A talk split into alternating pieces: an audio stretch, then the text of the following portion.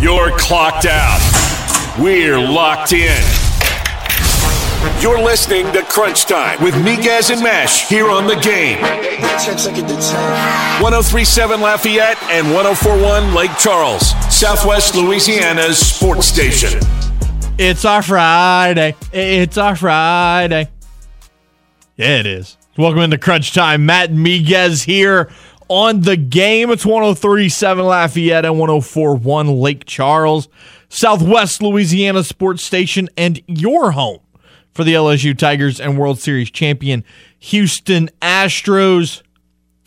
Our, our jolly old, our, our very own Chris Kringle, producer and co host, is the one and only Mr. James Mesh.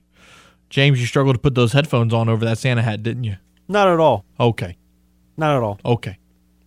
I watched you Mm-hmm. for about 30 seconds. It was not 30. BS. I mean, okay. It was like five seconds. That was longer than that. No, it wasn't. It was closer to 10.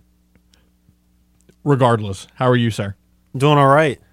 It is not a Friday, but it sure feels like one. It's our Friday. It is. And that's all that matters. It's our Friday.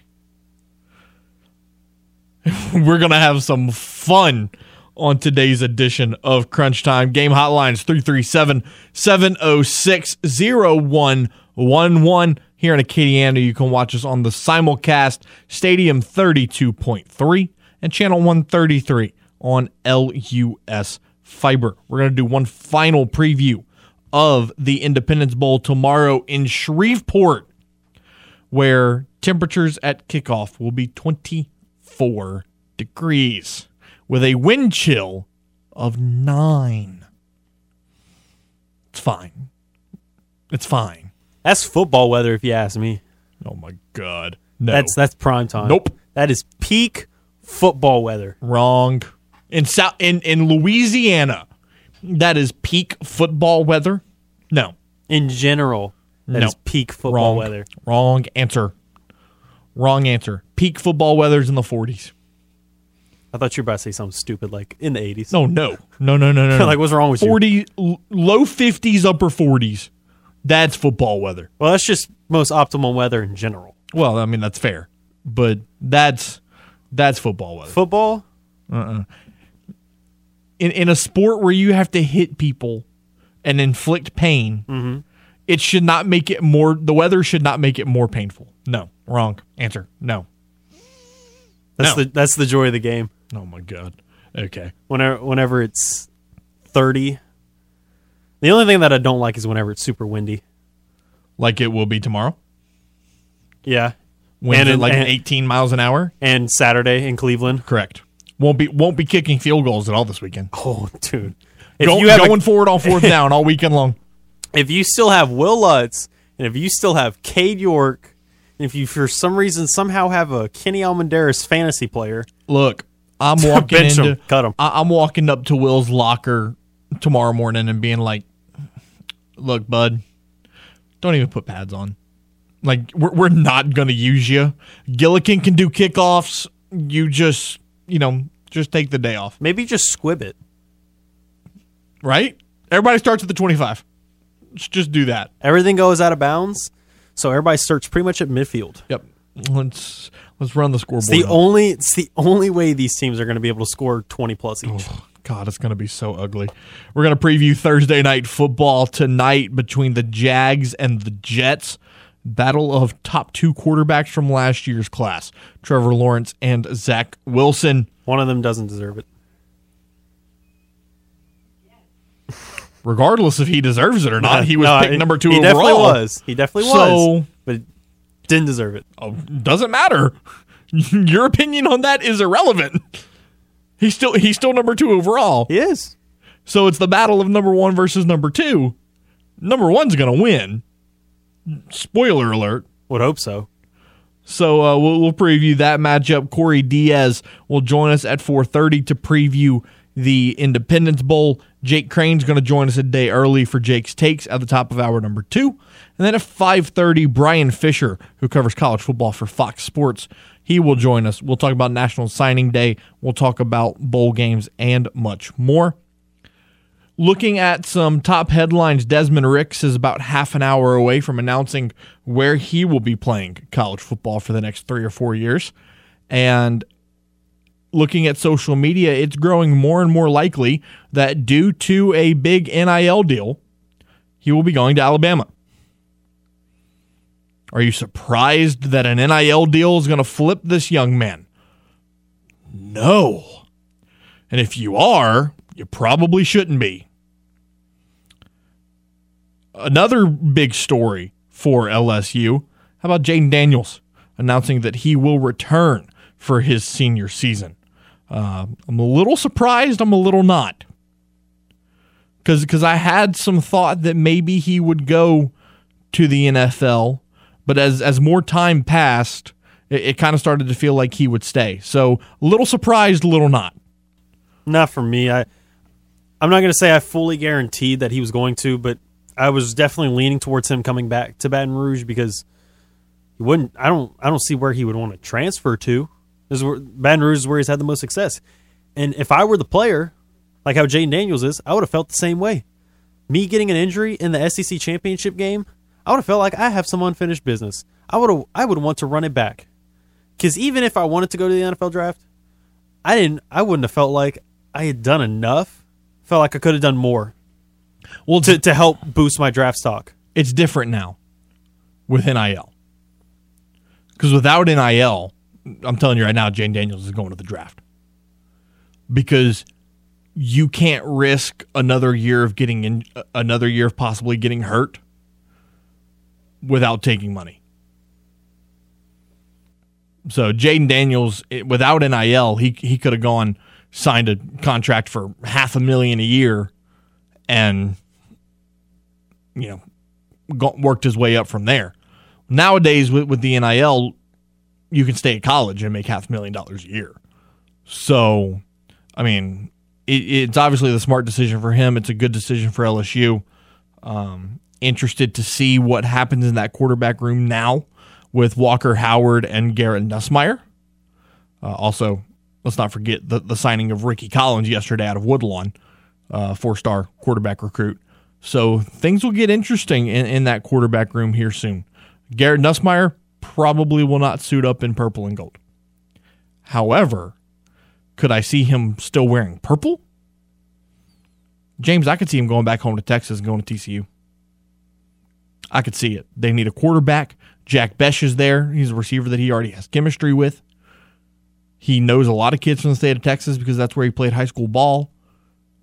It makes sense. It makes sense. He's a gunslinger. TCU likes to throw the ball. It, it just it makes sense.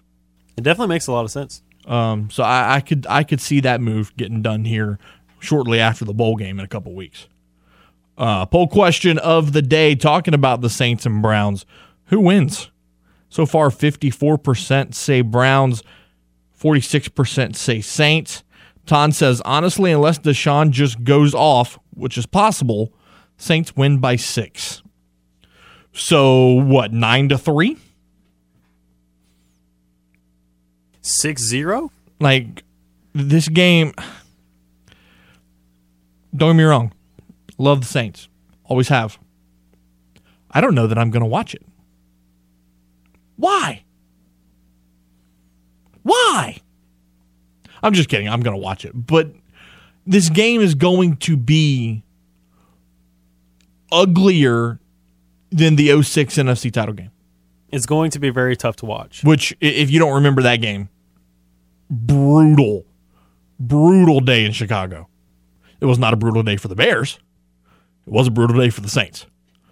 Um, so Going to be an interesting game, 12 o'clock noon. It's going to be the second coldest game in the league this weekend. A wind chill of negative 17 in Cleveland on, on Saturday. That is just going to be wild. Wind showed 29 miles yep. per hour. Wind gusts were in the 60s. Yep. Precipitation percentage, 50%. It's like, uh, not optimal. Yeah, no, it's not. The, the weather's going to be terrible. The cold itself, sure. The wind makes it a lot tougher. But in, and then throwing in the rain on top. But in Cleveland, And, th- and in Cleveland, where there's going to be 98% cloud coverage in the sky, oh, it's going to be a dreary day. And, and even with all of that, they're still going to have a good crowd. Oh, dude, Cleveland, Cleveland always shows up. They're crazy. They are nuts. They're gonna show up. They will wear six jackets and three beanies and whatever. They're gonna show up. They're still to have that guy with the pumpkin head, Yeah, you, you're gonna have to, right? that crazy pumpkin. Uh, You you had heard about uh, this is a little off track, but did you hear about that Kansas City fan? yes.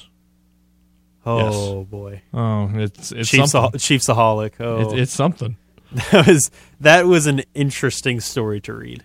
Speaking of National Signing Day, you, you hear the stories all the time about players flipping last minute.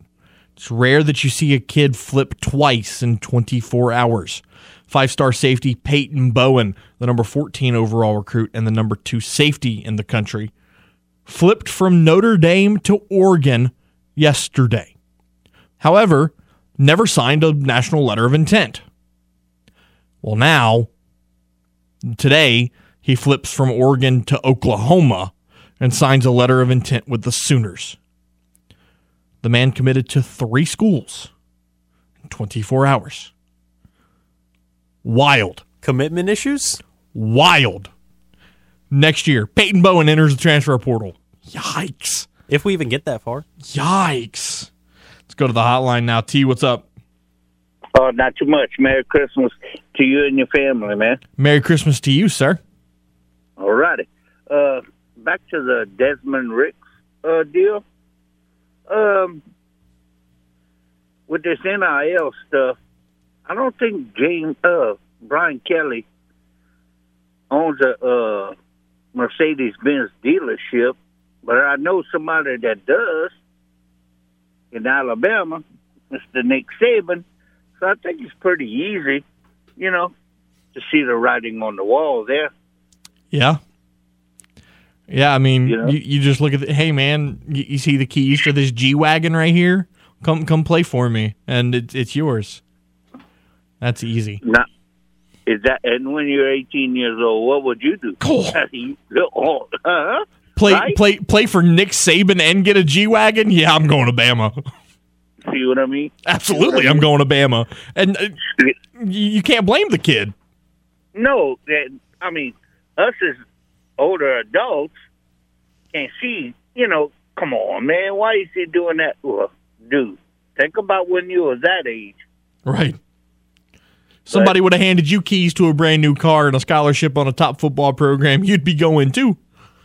Uh, four wheel drive truck back then. What? Oh yeah, That shows my age now. easy, Sure. easy decision. Very easy. But anyway, I hope he signs with uh, LSU. But if he doesn't, I think we're all right. Oh yeah, LSU will be fine regardless. But uh, we'll we'll find out in about fifteen minutes or so. He's supposed to sign at four thirty. I'll still be listening, my man. All right, T. Appreciate you as always, my man. Well, hey, Merry uh, Christmas to all the listeners out there. Appreciate you, T. Okay, buddy. You know, talking about the the NIL thing.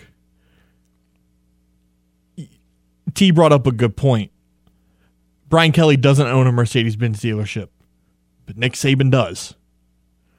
And he can definitely use that to his advantage. Look, I'm not going to like give you the car, but while you're at the University of Alabama, you can drive it. Like like it, it's like uh when you work for a car dealership and they give you a loaner vehicle. It's like renting a dorm. Right, right.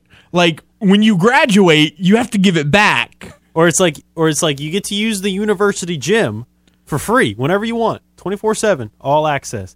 But as soon as you graduate, I don't want to see you in here again. you are not allowed right. in. I don't I don't want to see you here again. You're trespassing. Um. So yeah, I mean, you could see it be that situation. Look, it, it's it, it's a loaner vehicle. You you got to give it back as soon as you leave. You Depending on how you play, if you play, I might buy it for you. you might actually get it. Right. You might get to keep it if you become like the top corner in the country. If you somehow win a Heisman. Oof. That's a tall task. That is a very tall task. no, if, if he wins the Heisman, you better give him the whole dealership. That's rough. The biggest names in today's music taking over Gulf Shores, Alabama in 2023. Hangout Music Fest returns May 19th through the 21st with the Red Hot Chili Peppers, Calvin Harris, Paramore, Lil Nas X, and more. The game has VIP passes to hang out. Enter in the rewards club at 1037thegame.com or 1041thegame.com. With VIP, you get access to exclusive viewing areas, stage side pools, hot tubs, and gourmet food. Find out more at 1037thegame.com or 1041thegame.com. Take a time out and we return. We have audio from both head coach Michael Desormeaux and LSU head coach Brian Kelly recapping their respective signing classes. We'll do that next here on the game, Southwest Louisiana Sports Station, and your home for the LSU Tigers and the World Series champion, Houston Astros. Helpful holiday tip number one remember to actually leave milk and cookies for Santa and not some hipster healthy option. The big fella is holly and jolly for a reason. This helpful holiday tip Brought to you by your family at the game. 1037 Lafayette and 1041 Lake Charles. Southwest Louisiana's sports station.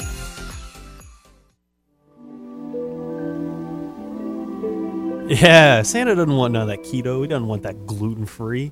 Just give him some old fashioned good cookies. Welcome back to Crunch Time. 421 right now. Let me tell you really quickly about Santa Barkley because Santa's coming to town, but so is Santa Barkley. And he's going to be delivering $20 million in gifts this holiday season to all FanDuel customers. It doesn't matter if you've been naughty or nice, St. Chuck has something for everyone.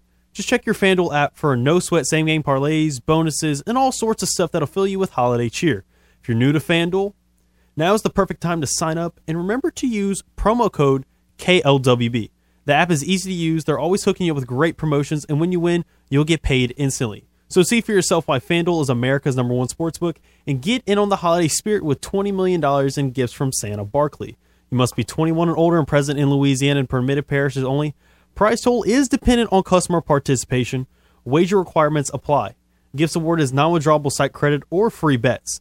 See fanduel.com for terms and conditions. And if you or someone you know has a gambling problem and wants help, call 1-877-770-STOP. Man, I love me some Santa Barkley. Yeah, you do.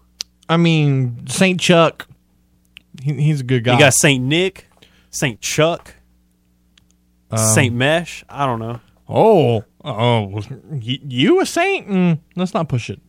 Let's let's not push it. One, one, one saint at a time. Putting putting Charles as a saint is a stretch. Let's one one one at a time. One at a time. Brian Kelly met with the media yesterday following his 25 new signees in Baton Rouge, and he said he talked about how there was a big difference between last year and this year in terms of getting ready for National Signing Day.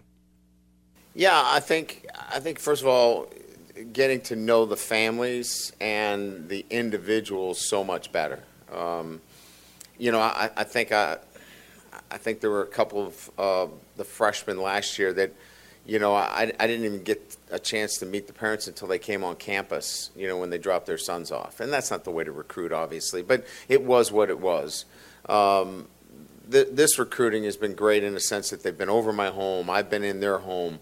They've been on campus several times. So you get you get an, a connection, and that for me, in a recruiting standpoint, is that I, I'm going to know their son and be able to take care of their son, and uh, and that's what they want. So when when we're talking about these players, um, could they transfer? Sure, but but you feel so much more confident that you've made the right choices and they've made the right choices. That LSU is the right place for them, and they're not here under um, false pretenses or uh, a quick sell, uh, or that you're selling a used car to them. That you're really selling uh, the right vision for them as to why they're here.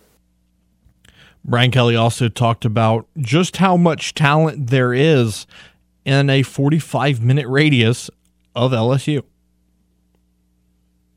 Yeah, it's unmistakable in, in a sense that, you know, first of all, um, that they're so committed to LSU, right? They grew up LSU fans. Uh, that doesn't mean you can't recruit, or you shouldn't recruit them as hard as everybody else. Matter of fact, I think we recruited them as well, if not better, because of that. We wanted to make sure that there was um, no stone unturned with our, our local players as well, that we did as well as if you were from Texas or Ohio. Um, but there's such a, you know, as the flagship university, uh, there's such a passion for LSU, and, and, it's, and it's seen by such uh, strong um, high school football in this particular area. And then lastly, Brian Kelly talked about how he was excited about their signees and staying within the SEC footprint. The 25 that we've signed, we are super excited about. And I know personally I've gotten a chance to spend t- a lot of time with each one of them. Um, and again, as I said earlier, uh, and have said consistently since I've taken the job, we've got to pull our base. And, uh, you know, 10 of them are from the state of Louisiana. Um, they're also um, part of a, a very talented uh, group of players from this state. I think uh, when we when we look at it, I think uh, of the top players, uh, I think eight of them are, are, you know top 15 players here in the state of Louisiana. And we stayed in an SEC footprint for the most part. You know, 21 of the 25 signees are from SEC uh, from the SEC footprint. We did move nationally because of our brand recognition. We're in Maryland, Minnesota, Nevada, and Ohio, but again, this is an SEC footprint. Switching over to the Cajuns now, Michael Desormeaux met with the media from Shreveport, Louisiana, uh, following National Signing Day yesterday. He spoke about the tight ends coming to the team. He focused a lot on Cody Jackson as well as Jeremiah Moses in that DB group. But probably one of the most important signings he made was replacing or, or filling the hole left by graduating senior Andre Jones at the defensive end position. Yeah, so when you go through it, I mean, I think, you know, if you look at the D line guys that we've signed, you know, Mason Clinton, okay, this guy is, is huge. Um, he's, a, he's a kid that we, we were recruiting early on we were kind of we were kind of full in that spot at the moment, and then you know you have some things that shake out, and we've recruited him the whole way. You end up getting the guy, I mean he's 6'5", 270 pounds, so he's an end slash interior guy. Right now, I think he's going to come in and he's going to start for us at end, but this is going to be a really big kid. I mean he's young, you know he's got a lot of upside. Uh, Xavion Coleman is another one that's got a little bit of flexibility inside and out. Xavion's a kid; he's played two years of football. Um, he was a basketball player. And whenever we met him last spring, when we got him over here, he was a 300 pounder. Well, he's gotten into the off season. He's changed his body. He's down now to 275 pounds and moving around really good. And it's like, well, now you, this guy's going to be a big dude too, you know. So for us, he's got some flexibility at end and at nose. Um, Chase Edwards is definitely an end. Um, you know, 6'7", 265. I mean, really, really long. Um, he's kind of like our you know you it's you always you always try to get kids that you see traits from your current former players you know andre jones is is he fits in that type of mold um, bigger and longer than andre um, and certainly you know he's got to put in that type of work but chase has been great for us throughout this whole thing the Cajuns will look to do battle tomorrow with the with the Cougars of Houston up in Shreveport. Clayton Tune leading that offense along with Nate Dell, uh, run by Dana Holgorsen. Really high powered offense, really great passing attack. Uh, Tune closing in on 4,000 yards on the year. Speaking of a high powered offense, the New Orleans Bowl last night was a lot more lopsided than I thought it was going to be. 44 to 23, James, in favor of Western Kentucky over South Alabama. Austin Reed, the quarterback for Western Kentucky, listen to this stat line 36 of 55, 497 yards, and four touchdowns. Yikes. Mountaineers country, let's ride. Yikes. Or no, uh, that's the wrong team. Hilltoppers, baby. Yeah. The Hilltoppers. I was thinking of West Virginia for some reason. well, it's close. Western, West, It's close. I know, but wrong You're- program. You're good. It's fine. Um, Western Kentucky finishing nine and five. Austin Reed will return for his senior season as a hilltopper, while South Alabama closed out their biggest season in school history with an overall record of ten and three. If you were looking for great stocking stuffers for the holiday season, then look no further than the Game Clubhouse at 1037thegame.com or 1041thegame.com. As a member of our rewards club, you'll have the opportunity to score some excellent prizes like a $150 gift certificate to Mr. Lester's Steakhouse at Cypress Bayou Casino Resort or a $25 gift certificate to Mabel's Kitchen at Cypress Bayou Casino Resort. But you can only score these great stocking stuffers by becoming a member of the Game Clubhouse, 1037thegame.com or 1041thegame.com. It's free, it's simple. Go sign up today. We'll take a timeout here on Crunch Time, and when we return, Corey Diaz of the Daily Advertiser will join us live from Shreveport. We'll preview the Cajuns and Cougars in the Radiance Technologies Independence Bowl tomorrow at 2 o'clock, right here on the game, Southwest Louisiana Sports Station, your home for the LSU Tigers and World Series champion, Houston Astros. Helpful holiday tip number 12. Use caution when adding bourbon to your eggnog. Everyone likes a good time, but no one wants to see you have a pants down, face down in the yard good time, okay? This helpful holiday tip brought to you by your family at the game. 1037 Lafayette and 1041 Lake Charles, Southwest Louisiana's sports station.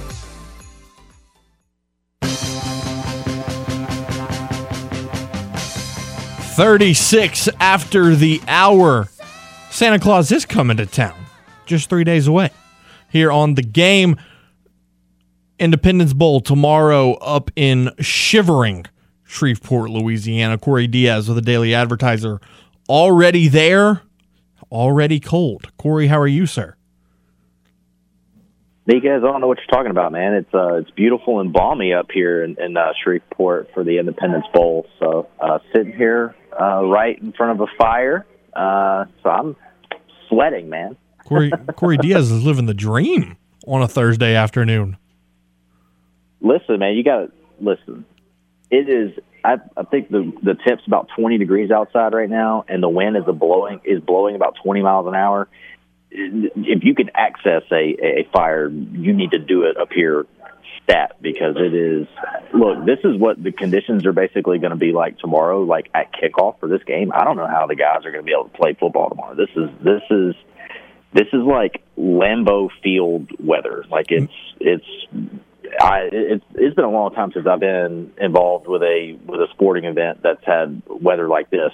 Uh, this is it's going to be tough, man. Um, everybody's going to be froze. So I'm wondering how these offenses are going to operate, how these defenses are going to tackle because it's going to hurt when you tackle, right? I, it, this is going to be a fascinating game tomorrow. Make sure your seat's next to me. I'm bringing a portable fireplace with me. Beautiful. Yes, I will. I will gladly move my name tag around in order to ensure that I'm by, I'm right by that. Corey, give me your thoughts on the 22 new players coming to uh, UL next year. Sure. Um, you know, I think um, you know, I think the biggest area area of needs, right, when you think about you know uh, who would be leaving uh, the program this year, um, and where those where those needs would be. You know, I thought you know I thought Des and, and his staff did a good job of attacking you know say the linebacker position, both uh, lines on the on the line of scrimmage.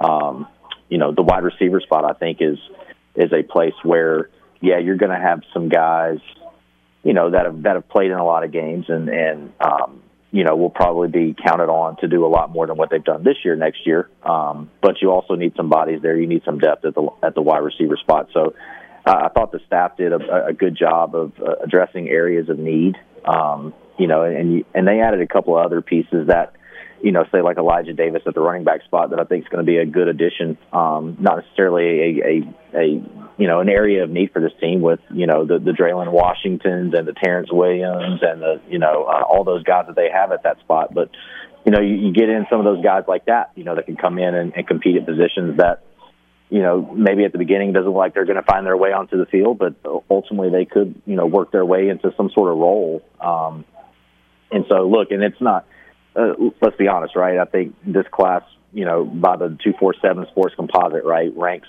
you know, high nineties. Um, so it's it's not going to have you know that wow factor with a with a particular name or you know however many stars is by a particular player's name um but you know you have to look at how these these coaches evaluate you know these players and, and obviously in a couple of years time you know I think we'll we'll have a much better idea of how well you know this class went for you know for Dez and, and his staff and looking at and it's his first you know it's his first full recruiting cycle since taking over the, the program so um you know it was a, it was an important class and so I do think there are some questions, um, but when you when you specifically look at where they needed to add players uh, to help with whether it be depth or, or you know potential guys that could see the field early, um, you know I think there's some there's some good things with what they did at those four positions for sure.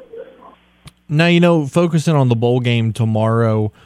What what's been the message from from Michael Desormeaux before tomorrow's game? Obviously, you talked about the weather being a huge factor. You're going to be without some of your big pieces with guys like Andre Jones and Michael Jefferson opting out. What's kind of been the mindset and the message uh, of the team headed into this game? Yeah, you know, you know, Matt, I think that's kind of that's kind of where it starts um, for excuse me for De- for Dez and his staff with these guys, right? It's it's about you know it's about who wanted to be here. It's about who wanted to play, you know, with, with the with the team and and with their teammates um, you know, I think that's been a message that they that they've been peddling. Um, it's you know we we worry about you know who we have with us and just make sure you play you know for the guy next to you. Um, you know, and and we spent some time today talking with um, you know Zi'Yon Hill-Green and, and Chris Smith. You know, two guys who have declared you know for the 2023 NFL draft, but have also decided you know, to play one final time, uh, you know, for the Raging Cajuns and for this team. And both of those guys echoed sentiments of, you know, we wanted to play not for ourselves, but we wanted to play for the guys next to us. We wanted to play for our teammates. Um, you know, and I think I think that's what it is for UL up here at the Independence Bowl. Look, obviously, look, this is not a destination bowl by any stretch of the imagination, in the sense of like you're not playing in, you know, South Florida. Like the weather is going to be absolutely dreadful tomorrow for the football game. So obviously, you're not you're not playing for you know a, a world class weather experience. Uh, you have to find something else, and I think this team is is rallying around you know playing for one another um, and it's going to be interesting to see uh, what the the actual product is going to look like tomorrow because it's. I mean, I just with what the weather is going to look like, man. It's I just don't know how they're going to do it. I'm glad I'm going to be in the press box, man, because it's down there on the field, man. I know it's just going to be just just absolutely dreadful. I absolutely echo that sentiment. Uh, I do I do not feel I do not envy our friend Cody Juneau, who's going to be the sideline reporter for the game tomorrow. Yeah, we're gonna have to might have to go to the academy tonight, man, and just buy a bunch of hand warmers for him. And when I see him tomorrow, just just just dump a load on him because right. it's gonna. I mean, I, I look, I I know I know these players. They you know they all have their different you know methods on how you stay warm, right? Um, but man, I just I just don't know how it's going to work tomorrow. I mean, it's it's going to be absolutely cold, and and uh, it's easily probably going to be the coldest game that any of these players, especially from uh, the University of Louisiana. I think it's going to be the coldest game they've ever played in. You know, the guys talked earlier today about the coldest game it was was 2020 season up at Appalachian State. It's going to be colder here tomorrow than what it was up there in Boone, North Carolina, a couple of years ago. And I believe that was a late November game, I believe. Um, so um, it's going to be colder than that. So I, I don't know, man. It's it's going to be wild. Yeah, absolutely. Chatting with Corey Diaz of the Daily Advertiser you know, looking at Houston, we've talked about it before. They can sling the ball around with, guys like Clayton Tune and Nate Dell at the wideout spot. Tune, you know, closing in on 4,000 passing yards so far this season. He's also their leading rusher. Uh, you know, when you've got a guy like that that can do it all, what what's kind of the, the defensive game plan for Lamar Morgan and his defense? well, look, I, I know, I know, uh, Holgorsen was very much uh, tongue in cheek this morning, right, about um, you know, implementing the triple option, you know, because of what the weather conditions are going to be. But listen, the, with what the wind is going to be doing tomorrow, I mean, it is going to affect, depending on where, what direction the wind is blowing and what direction you're heading on the field. Uh, the wind will affect what play call, what you know, especially passing plays, what you call uh, in a particular situation. If if I'm Lamar Morgan and the defensive guys out there for for the Cajuns, I'm I am 100% trying to make Clayton Tune either try to throw the ball downfield or just just have him simply sit back and, and try to complete, you know, 10 to 12 yard passes and in 20 mile an hour winds. I mean, it's the ball will be affected by what the wind's going to be doing tomorrow, and as long as you can have decent coverage, man, um, it's going to be hard to throw the ball tomorrow. And Houston has really struggled to run the football this year, you know, outside of Clayton Tune. And so, um, with them not having, you know, those those guys at the running back spot that they can really count on, I, I do think it gives a leg up um, to UL and its defense in this matchup. Um, you know, they're just kind of having to to not to fall into a cliche here, but maybe you're riding the wind a little bit, right? Um, because yeah, super talented quarterback.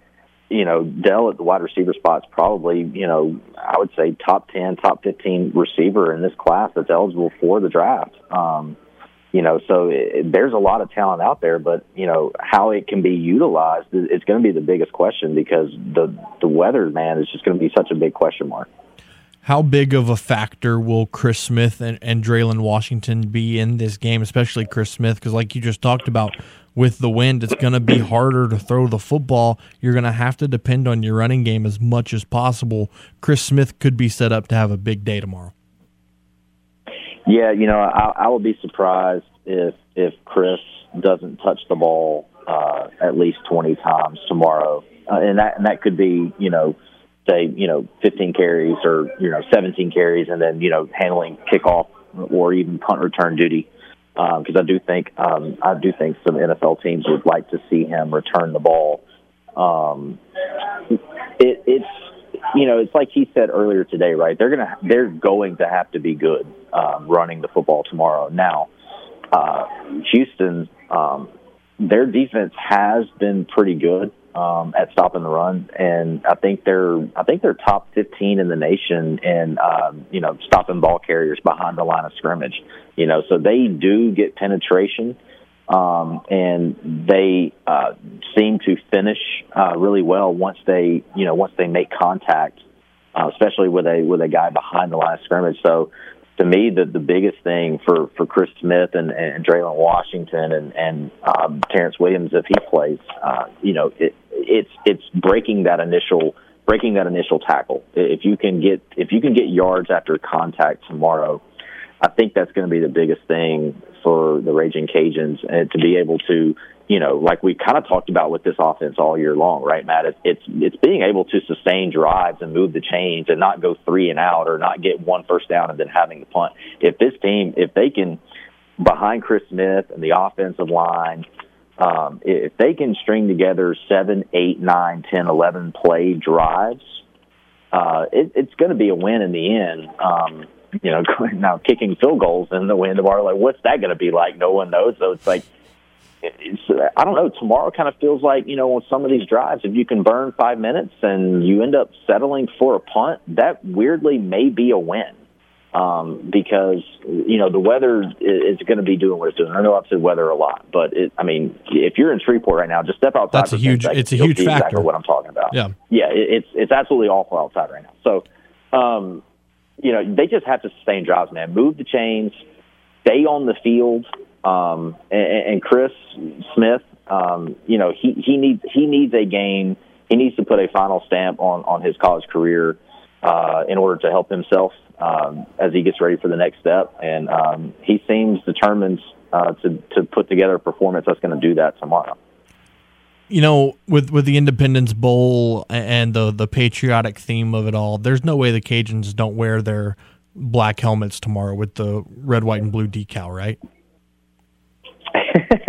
There's no Uh, way. uh, we, there's there's been some hints, right? Um, we we haven't we haven't quite quite got official word on, on what on what the the uni watch is. Um, but I I have a hard time uh, imagining them, you know, not wearing the the, the American flag lids. Um, but you know, uh, we we certainly don't make those calls. Uh, maybe the players do. Maybe they get a vote on what they want to wear. Um, so we'll we'll see, man. I, I like I said, I, I, obviously, you know, it makes sense for them to wear uh, to wear those. Um, so I guess we'll I guess we'll know, you know, say noonish tomorrow when the first group of players, you know, take the field for pregame warmups. I guess we'll I guess we'll know. Corey, I'm gonna put you on the spot before you run. Score prediction. Good question. Uh, I don't know, man. Um, maybe maybe the first team to 17 points wins this thing. Um, just with just the weather and the wind and, and how how just awful and miserable it's going to be. Um, you know, uh, I guess I guess give me the Cougars um, 17-12. Um, I think it's a close game. I don't think either team's going to blow the other out. Um, I just think you know with with Tune at quarterback, with Dell at receiver, uh, you know these are these are NFL caliber guys, and, and probably the best quarterback receiver tandem that UL has seen. Um, and I know they potentially could be one dimensional with kind of the lack of a consistent run game that they've had this year. But uh, these guys seem to be, um, from what I've seen on film, really good playmakers, and they seem to be really in tune and in rhythm with one another. Um, I just think maybe they make one more play uh, than the Cajuns do tomorrow uh, inside an Independence Stadium and, and come away with a you know with a four to five point win. Corey Diaz of the Daily Advertiser joining us. Corey, stay warm tonight, my friend, and uh, I'll see you in the morning. Sounds good, brother. Safe travels up, my man. See you then.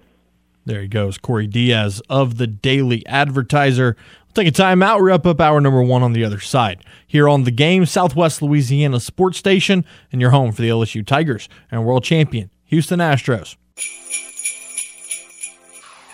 Helpful holiday tip number 24. Do not buy your wonderful wife a mixer or knife set or any other kitchen item. Since she puts up with you all year, she deserves jewelry, you filthy animal. This helpful holiday tip brought to you by your family at the game. 1037 Lafayette and 1041 Lake Charles, Southwest Louisiana's sports station.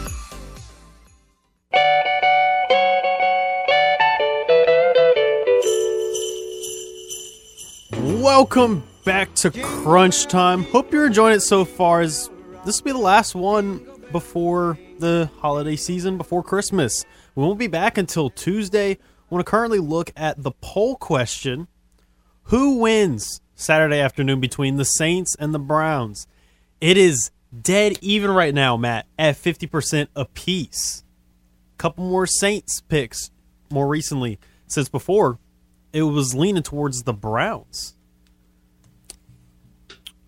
Yeah, you know, it, it, Corey talked about it with the Cajuns game tomorrow.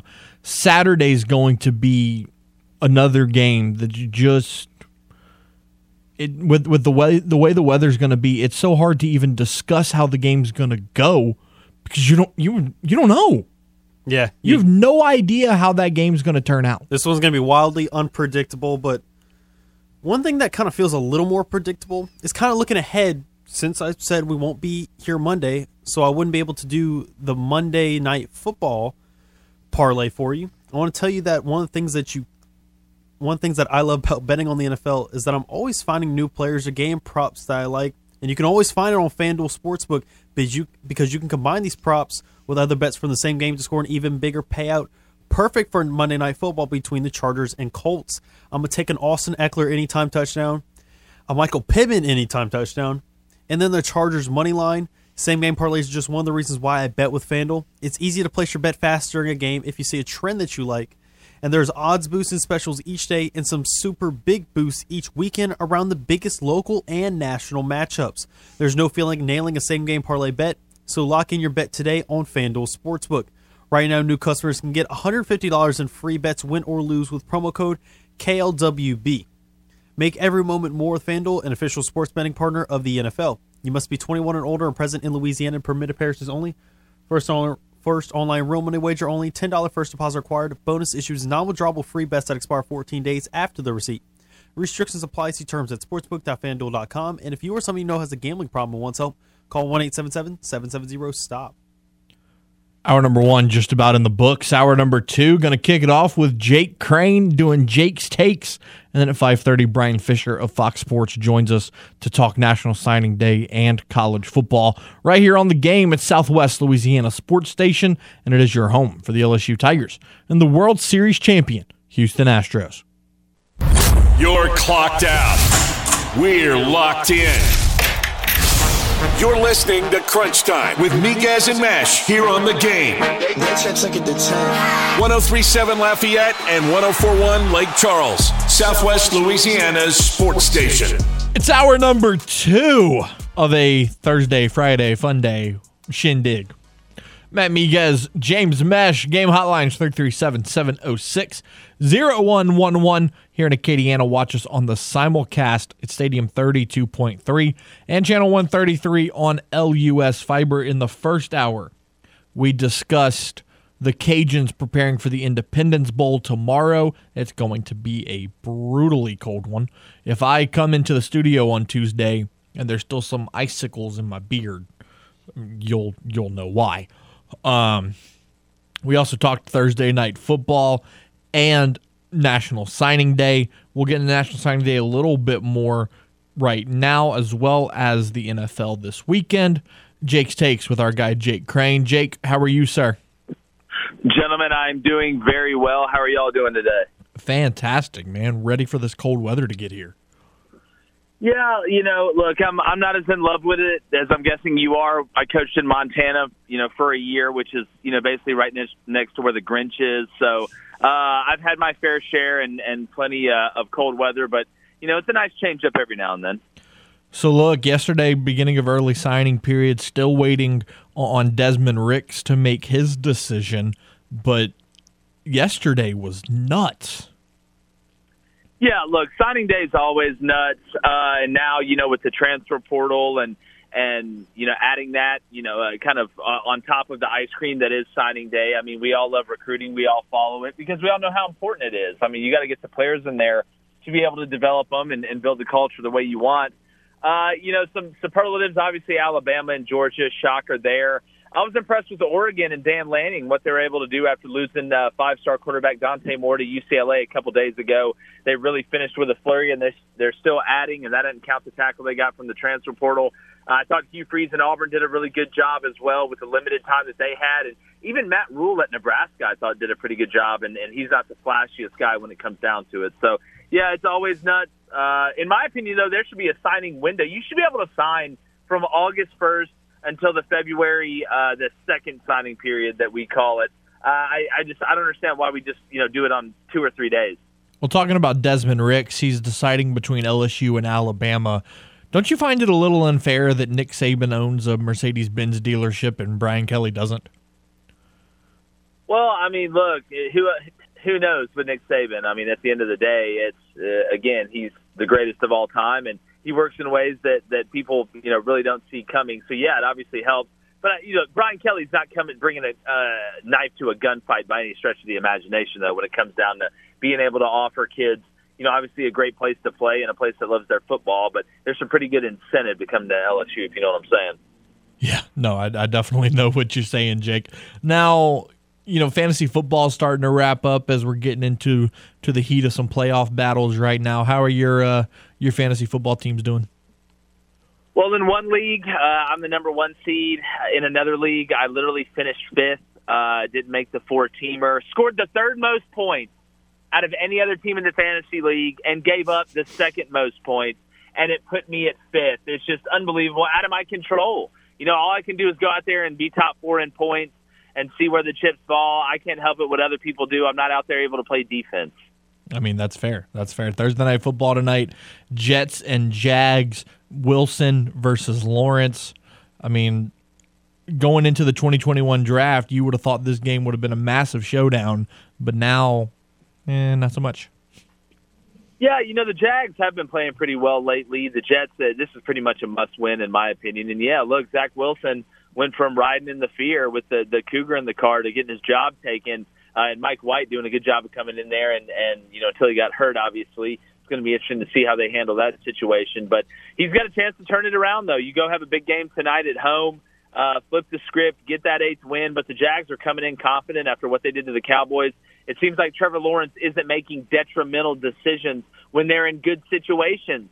Now, when it's third and goal and early in the game, and he scrambles after breaking a tackle in the backfield, he doesn't throw it into a crowd and, and get intercepted. He's throwing the ball away so they can kick a field goal. It's little things like that where Trevor was just trying to do too much and not letting his, you know, the big plays happen and not trying to create a big play every play. Now that he's doing that, he seems a lot more comfortable. He seems a lot more accurate. Christmas Day, the NBA five games on tap: Sixers, Knicks, Lakers, Mavs, Bucks, Celtics, Grizzlies, Warriors, Suns, Nuggets. What are your thoughts on these matchups? Well, uh, it's the regular season, so nobody's going to play defense. But it's always it does seem like they play harder on Christmas Day, though. I'll give them that. Uh, look, uh, the West right now is such a logjam. It's kind of crazy to watch when you look at all the teams that really have, you know, that are at the top that haven't separated themselves. I mean, I think it's fantastic. Uh, look, it's again at the end of the day, it's an offensive league. We know that. Uh, you'll just give me the teams with the best offenses: the Sixers, the Bucks. Uh, obviously, with what Giannis is able to do, and and what the aliens that the Sixers have running around with Embiid and that crew. Uh, so yeah, Christmas Day basketball, I enjoy it. Uh, I'm going to be keeping my eye on a couple of them. Chatting with Jake Crane, host of Crane and Company. All right, Jake, let's make some picks. Saints and Browns up in snowy, dreadful, disgusting Cleveland. The under. That's who I picked to win. I think it's like 32 and a half, and man, that's a lot of points with these two offenses. Uh, even though you know Deshaun is back for the Browns, I just don't don't trust the Saints offense. They're going to stick to the ground, uh, I, I, ground game. It's going to be tough to get Shaheed out uh, and hitting those big plays down the field like you saw early against the Falcons. But uh, you know, again, from a from a who's going to win standpoint, give me the Browns at home. Uh, the Saints just find ways to either keep games close that they should win by a lot, or just lose games. I mean, the fact that they beat that Falcons team by three after the way they started the game, uh, it's just you know, it is what it is. Seahawks and Chiefs. This game feels interesting. Uh, the, the Chiefs, obviously one of the top teams in the league, and, and the Seahawks having a much better year than many people anticipated. Yeah, look, the Seahawks are a great story. What Geno Smith and Pete Carroll and that crew's been able to do up there after you know absolutely fleecing the Broncos. Now that you look back at it in that trade in the off season, I think I like the Chiefs at home. Uh, it's going to be really cold, uh, so you're, you're going to see whose run game's better. I think the Seahawks' run game is good enough to be able to keep them in it. The question is, is their run defense good enough uh, to be able to contain Patrick Mahomes and not let him be able to hit that play action in the intermediate game and make those safe throws that you have to do in cold weather and snowy weather like that? I think the Chiefs are a 10 point favorite. Don't know if they're going to cover that, uh, but I do like them to win at home. Giants and Vikings. Jake, do you think Minnesota is a pretender? I, I don't believe in them 100% if that's what you're asking me. I mean, they find ways to win, and that's great, but you can't make a living coming back in all these games. You're going to get caught in the playoffs one time, and you're not going to have the ball bounce your way. The defense has got to start playing better. I mean, they've given up, what, over 400 yards in their last uh, five games uh, and, and have barely had any turnovers. I know they got a couple against the Colts in that comeback, but – uh, look, the Giants, they need it uh, after coming off a big win against the Commanders to try and continue to separate themselves. They've got a lot of momentum. You're going to be playing on a fast track indoors there in Minnesota, but I do like the Vikings at home. Bengals and Patriots. Ooh, man, the way the Patriots lost last week, I mean, I, I still can't believe it. We talked about it on the show. Uh, but when I look at this game, I, I think Joe Burrow and them, while they were handed that game on a silver platter against the Bucks last week, that third quarter that the Bucks had uh, was like watching a horror movie. I mean, I had my fingers over my eyes, barely able to watch it. It was so bad. But they find a way to win, and they're getting healthier. You know, obviously getting Boyd back, getting Higgins back is big. Um, but I, I do think they went on the road. I just don't trust the Patriots. Commanders and 49ers. Ooh, Give me the 49ers. I think the over is like 37 and a half. I, I just that defense with Fred Warner and DeMeco Ryans running it, it, they're the best defense in football. Uh, I know the offense with Brock Purdy's looked really good. He on the road when he knew he was going to be the starter when he had to come off the bench. Uh, I don't think there's any way the 49ers don't win this game. Can Gardner Minshew bring some Minshew mania and beat the Cowboys? No, especially the way the Cowboys played last week. I mean, they were so not they were so nonchalant. They looked like their head wasn't in it. Then they got the lead and thought the game was over. They're going to be locked in and focused. And without Jalen Hurts and, and that elite running game at the quarterback position, uh, they're going to be a lot more one dimensional than they've been. I love DeVonta Smith, the Slim Reaper, AJ Brown, uh, you know, strong Batman. I mean, the whole crew they got. Dallas uh, Dallas Goedert's coming back, but I think the Cowboys win this one. Packers and Dolphins. Give me the Dolphins, man. Aaron just doesn't have enough weapons. Uh, the Dolphins need this one the way they've been playing. I know they played pretty good against the Bills, but they, there's bound to be a game here soon where Tyreek Hill freaks out. I think this is the one. Going to the college ranks, what are your thoughts on South Alabama dropping the New Orleans Bowl last night to Western Kentucky? Man, we played terrible. No excuse. No excuse. Uh, Western Kentucky starting two offensive tackles were out. Like I was very disappointed. It's a great year. Don't want to take anything away from the year. I mean, you win ten games, but just a bad performance, and you just had to go down to New Orleans from Mobile, so there shouldn't have been a lot of distractions. But very, uh, very underwhelmed with the performance of the Jags last night. Wake Forest and Missouri. A lot of points. A lot of points. Missouri's uh, they're missing a couple key guys on defense. Wake Forest could have everybody on defense. They're still a bad defense. Sam Hartman versus Brady Cook. I think Missouri wins this game, but I love the over at 59 right now. And then you know I'm going to ask you about this one: Louisiana and Houston in the Independence Bowl. Yeah, well, I'm, I got to go Houston here. Uh, Clayton Tune and them. It's been a letdown year. They want to finish it on a on a good note. Pretty much all their players are playing. The last time I checked, I just think Houston's a more talented team over four quarters. Jake Crane, host of Crane and Company, joining us for Jake's Takes each and every week. Jake, appreciate you as always, bud. Have a Merry Christmas to you and your family, and uh, we'll do it again next week. Sounds good, guys. Appreciate y'all. And there he goes, Jake Crane, the host of Crane and Company.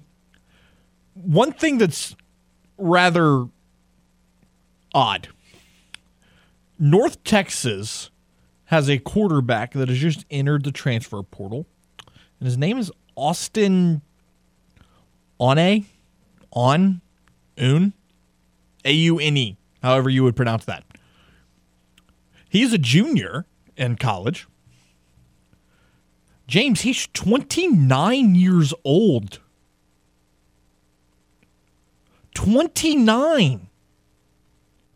The young man played baseball out of high school played for six years with the Yankees organization, was released and said, you know what? I think I've still got my college football eligibility. Let's go have some fun. Let's go see what, what we could what we can do. That is intriguing. I didn't realize that there was a grown man playing college football. 29 years old. Didn't Brandon Weeden not enter the NFL till 28?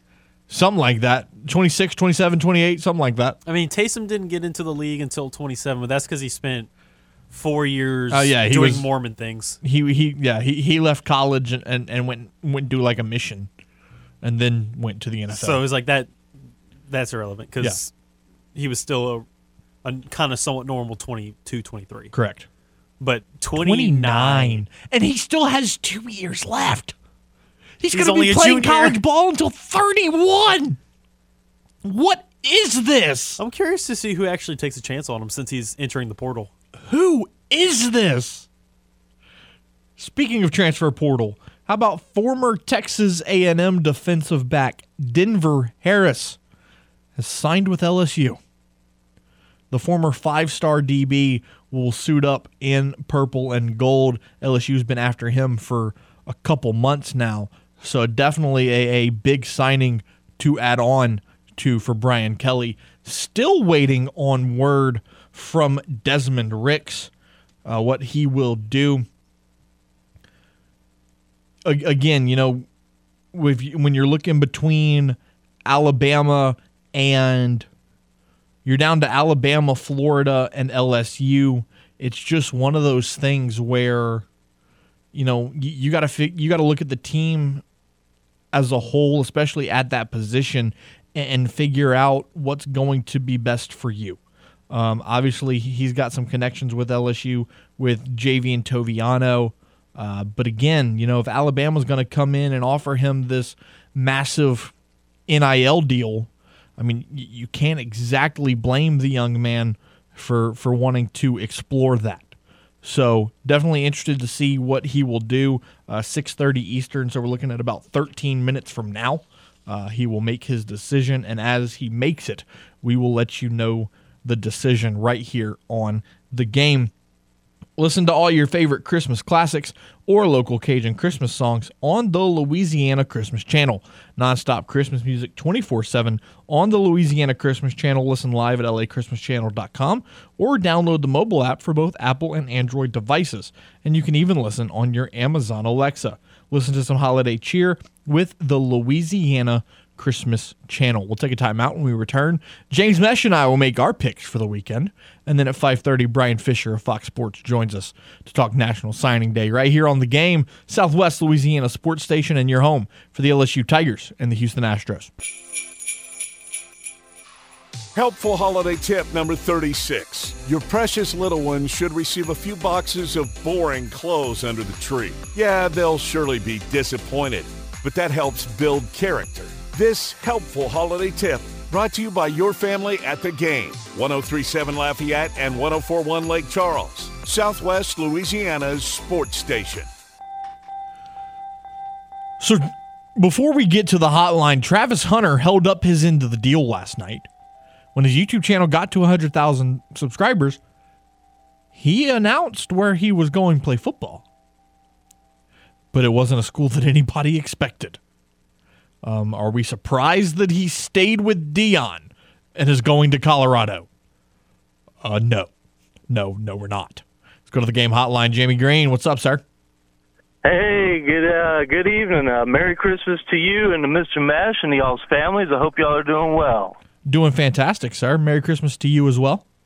I appreciate it. I, I apologize for the child in the background, but uh, she was asleep just a few minutes ago.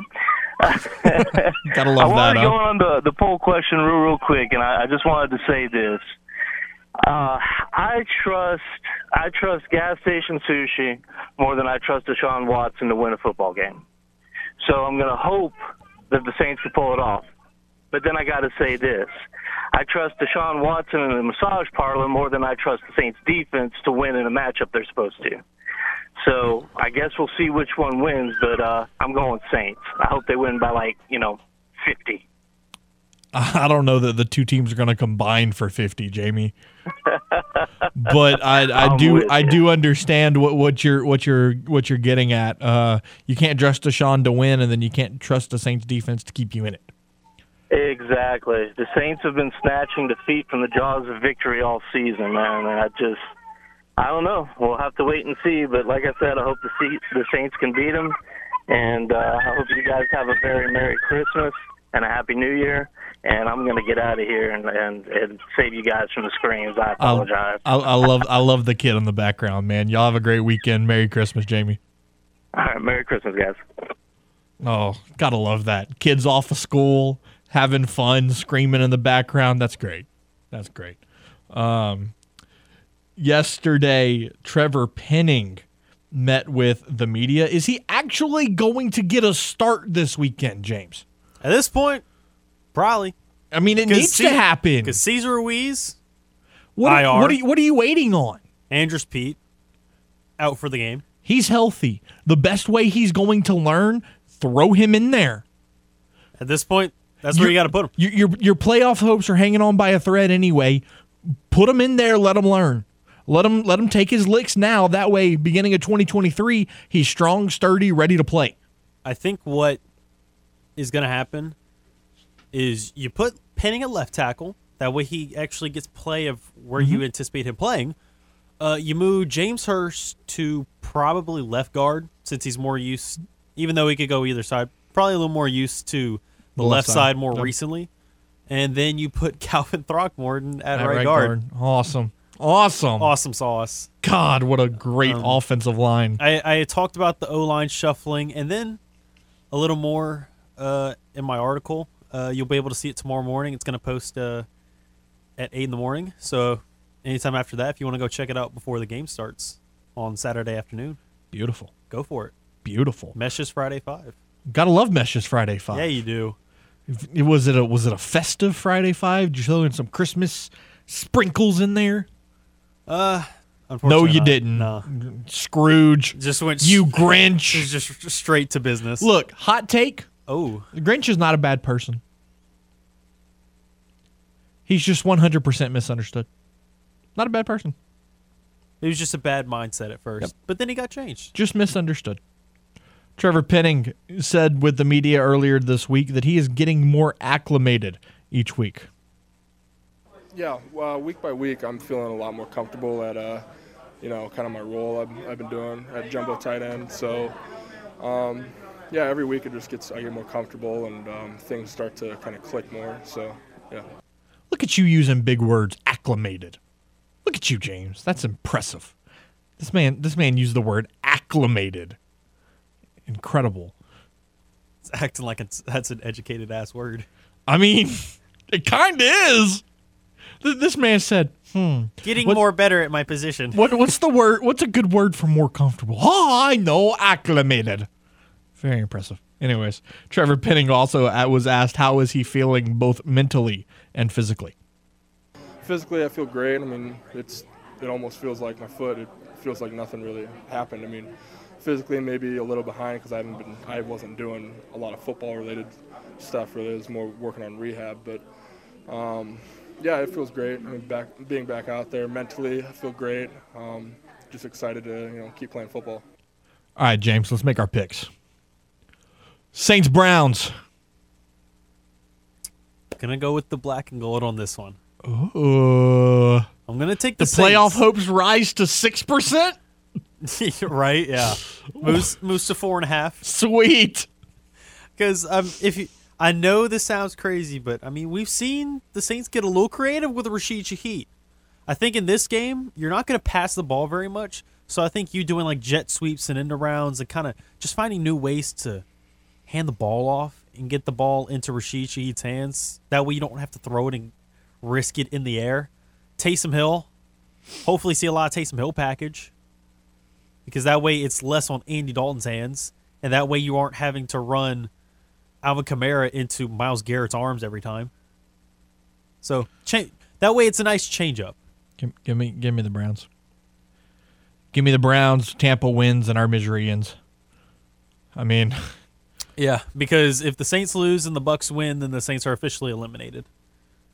let, us just let's just move on He to, said, "Just, to 2023. just put them down." I mean, all, all that's going to happen if they win is our hopes are going to continue It's just there for to week. rise and continue to rise, and it's going to be just like it was last year. Goes down to the final Sunday, and you have to depend on other people to do their job, and it's not going to happen, and then you're just going to be brokenhearted. No, I, the I don't want that again. It's the Saints' way. I don't want that again. End it now. I'm prepared for it. It just let it happen. Seahawks and Chiefs. Even though I, even though I've been thoroughly surprised with the Seahawks this year Oh, dude, yeah, it's the Chiefs. Hey, It's it's Mahomes and Kelce. in Kansas City, no less. Absolutely. So I'm gonna have to go with the Chiefs on this Chiefs one. Chiefs roll. I wouldn't say roll. Oh, they roll. They I wouldn't say roll. I think it's a lot closer than you think. I think it ends up being within a touchdown. Oh, okay. Giants and Vikings. Can Brian Daboll expose Kirk Cousins? Can he do it? What time of the day are they playing? Oh Lord. It is a noon game. Oh, Gonna get good old Kirk. te- I was gonna say technically primetime Kirk. Right, that's, he's- primetime That's Kirk. when he, primetime Kirk. But whenever Kirk is that's, in primetime, that's, that's Hall of Fame Kirk Cousins it's not right so there. good, Kirk Cousins. Uh, well, if that's the case, usually here's the thing. Usually, when you watch teams make a really big comeback, they really falter the next week. So I'm going to go out on a limb here, even though the Vikings have won and they've won the NFC North. They've had a lot of comebacks this year. At some point soon, I think that's gonna that's gonna catch up to them. I think it, I think the the Vikings Giants. eventually lose in like the first. Maybe maybe they get lucky and get to the second round. But looking at it for right now, Oh yeah, I like Saquon and I like Daniel Jones. I Um, think they get a surprise win here. I'm going with the Giants as well. Uh, Bengals and Patriots. Bengals have been red hot. You've got all three receivers back now. The pass protection has gotten a lot better over the last couple of weeks. The O line's starting to figure it out. They're It- starting to it's- gel. It, it's scary what happens when Joe Burrow has time. Um, Bengals win.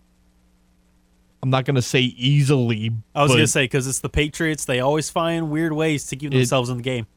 Bengals win. But I'm I'm definitely taking Cincinnati. Commanders and Niners. Niners. Commanders. Ooh, Heinicke. you're just you're just so high on Heinicke. Heinicke's getting some Jordan ones in, in maroon and gold. And then, Hands off my Heinicke. Oh my god! Please, please trademark that phrase. Um, Packers Dolphins on Christmas Day. D- does Tua put another scoop in the grave that is Aaron Rodgers' retirement? Yeah, Yeah, I'm definitely looking at Miami to win this game. Yeah. They knew they almost got past Buffalo. They almost got them, but I, I think they're I think they take over and beat Green Bay Eagles like like by ten. Eagles, Cowboys, Minshew, Dak. Micah Parsons is gonna eat. I think this is where we kind of separate as well, because I'm going with the Eagles. I know it sounds crazy, You because you it's you love Gardner, which is fine. So do I. but here's the but here's the thing with that. the mud flap. Mississippi mud flap. Love that. Here's here's the thing though, because Gardner Minshew and the Eagles won last year, and that was with that squad not being as good. Yeah, but They've they've taken a whole nother level. He's got more weapons on offense. The defense is even better than it was last year. Dallas Goedert's coming back, and hopefully they actually use Miles Sanders this week. Gardner can't play one game a year and be successful. You can't. Eventually, you're gonna have a You're bad just game. you're just you're just asking for one game. You're gonna Just have- play one good game, Gardner. You're gonna have a bad game because of how rusty you are. I, I don't think he plays well. I think the Cowboys secondary picks him off a, a few times, maybe twice, not a few times. Three plus seems like a lot, uh, but I could see him throwing multiple picks, and Cowboys win. Jags Jets tonight. I really like what the Jags have been doing, but second Oh, ver- you're picking Zach Wilson? second verse same as the first. Epic comeback by the Jags last week against the Cowboys, uh, but it's going to be a short week for them since they played tonight. It's going to be a quick turnaround. Uh, to me, even though I don't like Zach Wilson, he's not a good quarterback. I think the Jets will win in spite of Zach Wilson. Louisiana and Houston. I'm gonna go out on a limb. Really lean on that defense for Louisiana. Run the ball. Create a turnover to Get the dub. I'm going Cajuns as well. Houston's got a high powered offense, but I think the weather is going to slow them down a little bit and kind of even out this matchup a little bit. Zi'Yon Green makes Zi'Yon Hill-Green makes some big plays in the second half of this game. He's one sack away from the sack record, uh, and he, he wants to go out as the all time sack leader. Uh, so I think he gets that done tomorrow. Cajuns, like you said, force a turnover or two and get a big win in their first ever appearance in the Independence Bowl. Uh, we'll take a timeout here. Brian Fisher of Fox Sports joins us next. We'll talk signing day and the bowl games this weekend right here on the game. Southwest Louisiana Sports Station and your home for the LSU Tigers and the World Series champion, Houston Astros. Helpful holiday tip number 48. Before you light a roaring holiday fire, make sure the flue is open. Having your house filled with smoke and the fire department dropping by is not cheerful. This helpful holiday tip brought to you by your family at the game.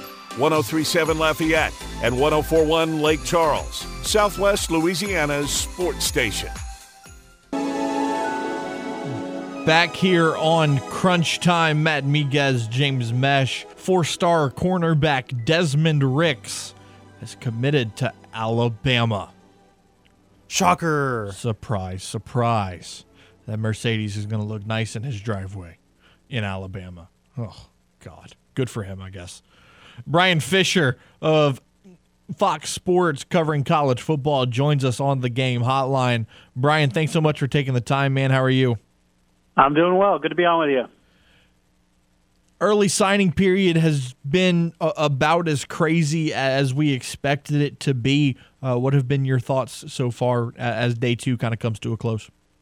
Uh, well, I'm I'm kind of ready ready to get rid of it, and uh, you know I think that uh, is, is not only the, the sense amongst uh, the, the folks that I'm, I'm talking with in terms of the coaches and all, all the administrators and whatnot, but uh, you know, it does feel like this is just um, you know the, the concept surrounding uh, the early signing period was you know sounded great in practice, but uh, as, as it's actually uh, come into reality, you know, I, I think everybody understands some of the uh, difficulties of, of it have, being at this point of the year. You know, we, we got bowl games on, we got uh, a lot of things going on, and as much as some of these kids, uh, you know, ultimately want to sign uh, you know, maybe maybe taking another month, month and a half uh, to kind of sort out the landscape and uh, see ultimately where where they want to sign is uh, a little bit more prudent. But it's uh, it's it's another national signing day. Chaos follows that wherever it goes.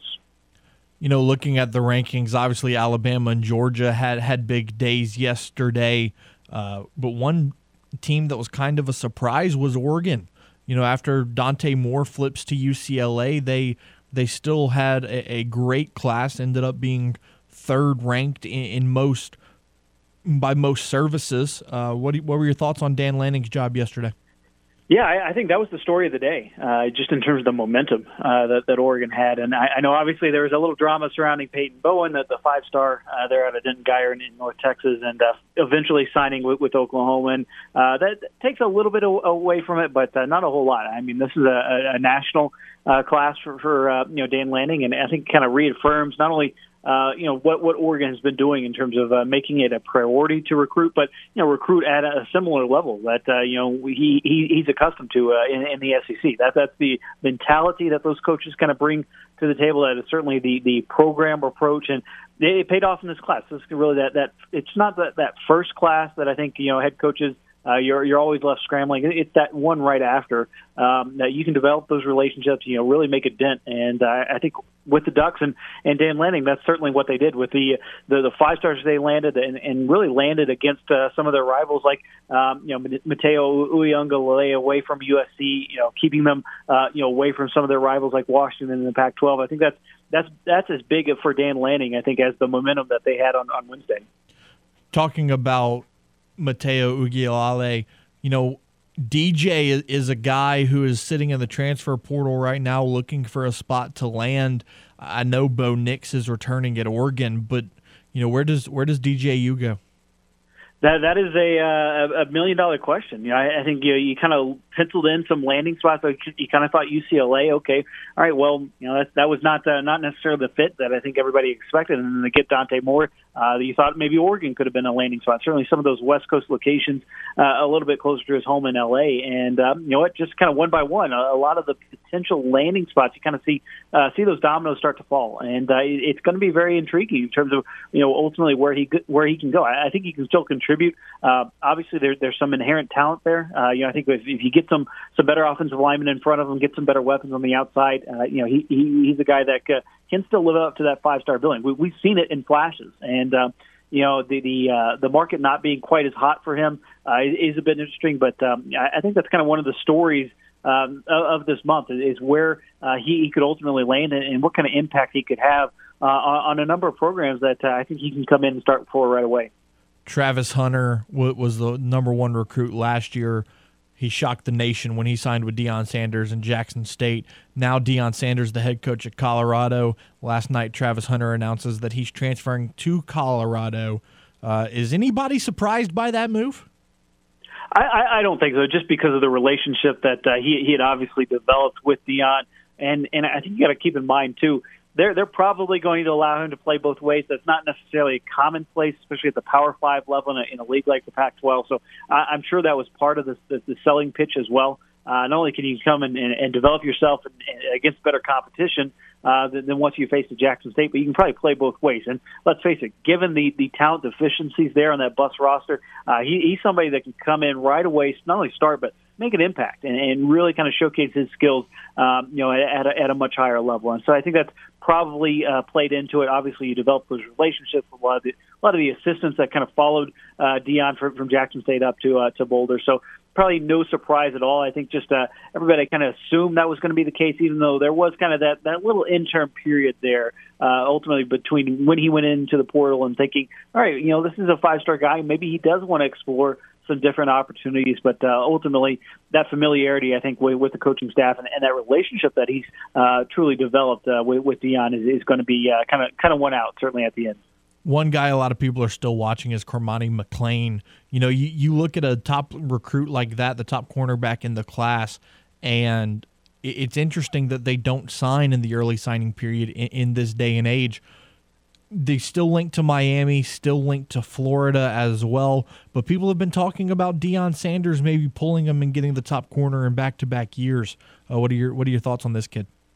Yeah, we'll, we'll see. Uh, you know, I, I think definitely delaying, uh, you know, the, the signing, and which is always surprising to me that, that more kids in his position, you know, as, a five stars can maybe let the the, the transfer portal and, and certainly kind of roster shake out a, a little bit uh, a little bit more uh, if, if you kind of wait until February. Um, but you know, I think at the end of the day, this is uh, probably going to end up being still a, a Miami Florida battle from from everything that I've heard. Certainly, uh, you know, originally kind of everybody was leaning thinking he would, would go to the Gators, uh, flip back over to Miami, and now now things uh, a little bit chaotic down there. But you know, look, everybody's going to save a spot for a five star kid, and uh, that, that is going to include Colorado. Uh, I'm sure Deion is, is doing everything he can to not only get in touch, but uh, make sure that Colorado's name is attached to somebody like that. Um, you know, in, in the recruiting ranks, and, and we'll ultimately see uh, where he ends up with. But um, you, you can never have a good not enough good corners, and I think that's uh, true whether you're taking them in from the transfer portal or uh, recruiting them out of high school. And so that's why uh, not only is a five star, and, and you, you understand the value there, but uh, you understand the value in today's game in college football that uh, you can have somebody make an impact like that. Brian Fisher of Fox Sports joining us here on Crunch Time. Looking a little closer to, to our backyard, Jayden Daniels announced that he is returning to LSU for his senior season after a, a monstrous junior year. Uh, what are your thoughts on, on Daniels coming back, and how much better does that make LSU in the national title picture for next year? Uh, you know, a lot better. You know, just to have that stability of, of having your starting quarterback come back, and, and obviously the you know the familiarity with the coaching staff and the offense, and, and being able to kind of integrate, uh, you know, some of the new recruits or some of the guys that are coming in from the transfer portal. Just um, you know, that that makes things so much easier for, for Brian Kelly and company. And you know, let's face it, not only did they they get that big win over Alabama and certainly uh, you know win win the SEC West this year, but um, this is still a, program that's uh, still putting those pieces in, in place uh, to, to make runs at national titles these, these type of things uh, when, when you get the quarterback back uh, will help. And and you know he'll have a better supporting cast. Obviously, the offensive line uh, pr- probably pretty much expected to come back. He'll, he'll have those playmakers on the outside. He he, he can really elevate his, his draft stock. You know, I, I think that's that's the one thing that uh, I had in, in my mind is yeah, you could you could leave. Maybe you could be you know a day three type of pick. Uh, you know, if if you get really hot in terms of that pro day circuits, impress guys that way. But uh, you know, the biggest way is just to win and, and, and show it out on the field. And I think this was definitely a move made towards that end uh, because he, he can improve in a lot. You know, I, I think there were some ups ups and downs, um, you know, this year in Baton Rouge for him. But uh, at the end of the day, uh, the inherent talent is there for for, for him, and if, if he can kind of pull it all together and uh, have have some some consistency, which he really has not had uh, throughout his career, uh, I, I think that will go a long way in terms of his ultimate draft stock and, and moving on after next year. Thoughts on Brian Kelly putting together a top ten recruiting class in his first full cycle in Baton Rouge? Yeah, you know, I, I mean, pretty solid effort. Again, like I was saying earlier, this is kind of where you expect to see those gains start to be made. And, and let's face it, it, it hel- it's helpful uh, being able to rely on that in-state talent uh, like you like you can at LSU. But uh, you know, you, you still you, you look at the the rankings. As much as it's a top ten class, you're still behind uh, certainly your two big rivals in Alabama and Georgia, you know, the kind of the lording over the SEC. And you also got to keep in mind that uh, they were still behind Texas and Oklahoma, which will be joining and, and kind of be in in that regional play as well uh, moving forward. That you got to got to keep in mind as well. But um, you know, it was a class that that I kind of felt had some Brian Kelly uh, imprint on it. You know, you're you're going into different states. You're going into Nevada and, and and, and Minnesota and, and some of these other areas that are not really traditional, uh, you know, LSU recruiting territory. And, I think that is kind of the mark of somebody who has been recruiting nationally for so long there at Notre Dame, and uh, you, you combine that with what you can have, uh, you know, in state. I, I think that's a, obviously a winning formula uh, for the Tigers moving forward, and, and I think it's a pr- pretty solid class. But I think you still you still kind of want more, and I think that's kind of kind of the, the, the situation that uh, pretty much every program in the SEC find them, finds themselves in. The bowl games so far, Brian, have been a lot of fun, been entertaining. Uh, but man, you know, after we get past Christmas and get closer to New Year's Eve, New Year's Day, and into the national championship game, things are about to get a lot more entertaining. Oh, absolutely. This this is uh, this is where where uh, the the uh, all, all the all the bowl games and, and it's, it's you know one after another. You know, you're three or four per day. Uh, you know, and, and some fun matchups. You know, you look at like the Alamo Bowl. You know, like that. There should be a ton of points in there. Two really creative play callers there and Steve Sarkisian and Kalen DeBoer, some some pretty good quarterbacks involved as well. Uh, so I, I I can't wait. This this is the most fun time of year, and uh, you know just kind of based on the on the way the calendar shakes out, you know pretty pretty nice for anybody that has some, some additional time off between kind of that Christmas and New Year's uh, stretch. Independence Bowl tomorrow is a game we're looking at here in Southwest Louisiana, Louisiana and Houston going up to Shreveport, where the temperatures are going to be at a wind chill of nine degrees. Uh, gonna gonna be a rough game for, for people that, that usually play in the heat. Oh yeah, absolutely. Well, that's that's the case for, for a lot of games, even even including tonight. Uh, you know, with Baylor and Air Force. I mean, that is you know the, the weather impact, uh, not just in terms of uh, fans getting the games, uh, potential travel issues uh, going into next week. I, I mean, I know uh, a lot of coaches are, are kind of fretting just in terms of the conditions and the elements that they might play uh, at, at some of these places that they're not used to uh, that, and so that's certainly going to be a factor. And um, you know, the Independence Bowl, it, it, it's a great bowl game. Typically, I, I'm just kind of uh, going to be very curious to see how both sides you know approach this between between the opt outs, between transfers, that sort of thing. Um, you know, it does kind of take a, a bit of a different uh, look, and, and I think this is much more of a, a, a game that you can look at more towards 2023. I think that's what you know Dana Holgorsen's approach is, is definitely going to be, even though they're going to send Clayton Tune out. Uh, hopefully with, with with with a win as they they, they are hoping to, uh, but at the end of the day, this is uh, you know really a, a kind of designed for, for some of those youngsters to kind of show up and, and, and step up and, and see what they can do, even though the elements there uh, might not be uh, quite conducive uh, for, for them to do that. Brian Fisher of Fox Sports joining us. Brian, thank you for taking the time, man. Have a great weekend. Merry Christmas to you and your family, and uh, we'll talk to you again. I appreciate that, and we will we will definitely do that down the road. And there he goes, Brian Fisher of Fox Sports. Your Alexa or Google Home speakers help out around the house. They allow you to control your lights, your thermostats, and more. But did you know it could also play the game? Just ask Alexa or Google Home to play the game Southwest Louisiana. Do the smart thing and have the game with you at your office, your home, and everywhere you go. We'll wrap up the week on the other side right here on the game Southwest Louisiana Sports Station, your home for the LSU Tigers and World Series champion Houston Astros. Helpful holiday tip number 60. Debating whether Die Hard is a Christmas movie or not is pointless. Die Hard is awesome. So go ahead and sit back and watch John McClane kick butt. This helpful holiday tip is brought to you by your family at the game 1037 Lafayette and 1041 Lake Charles, Southwest Louisiana's sports station. You had to, didn't you? Ah. There it is. You had to hit me with Mariah Carey one time. There you go, buddy. That, there, there's your Christmas present from me. To the end of the show. Oh, God. There it is. Welcome back to Crunch Time. Matt Miguez, James Mesh. Got about a minute or so left. Uh, I want to take this opportunity to thank our guests, Corey Diaz, Jake Crane, Brian Fisher, uh, for joining us. No show tomorrow due to the Christmas holiday. No show Monday as well. We won't be back till Tuesday, the 27th. You'll get a nice break from James and I, but we will be back locked, loaded, and ready to roll on Tuesday's edition of Crunch Time. For James Mesh, I'm Matt Miguez, wishing everybody a safe and happy and a very Merry Christmas weekend. Uh, be safe, be well, give a hug to your mom and them. We'll be back on Tuesday right here on the Game Southwest Louisiana Sports Station and your home for the LSU Tigers and the World Series champion, Houston Astros.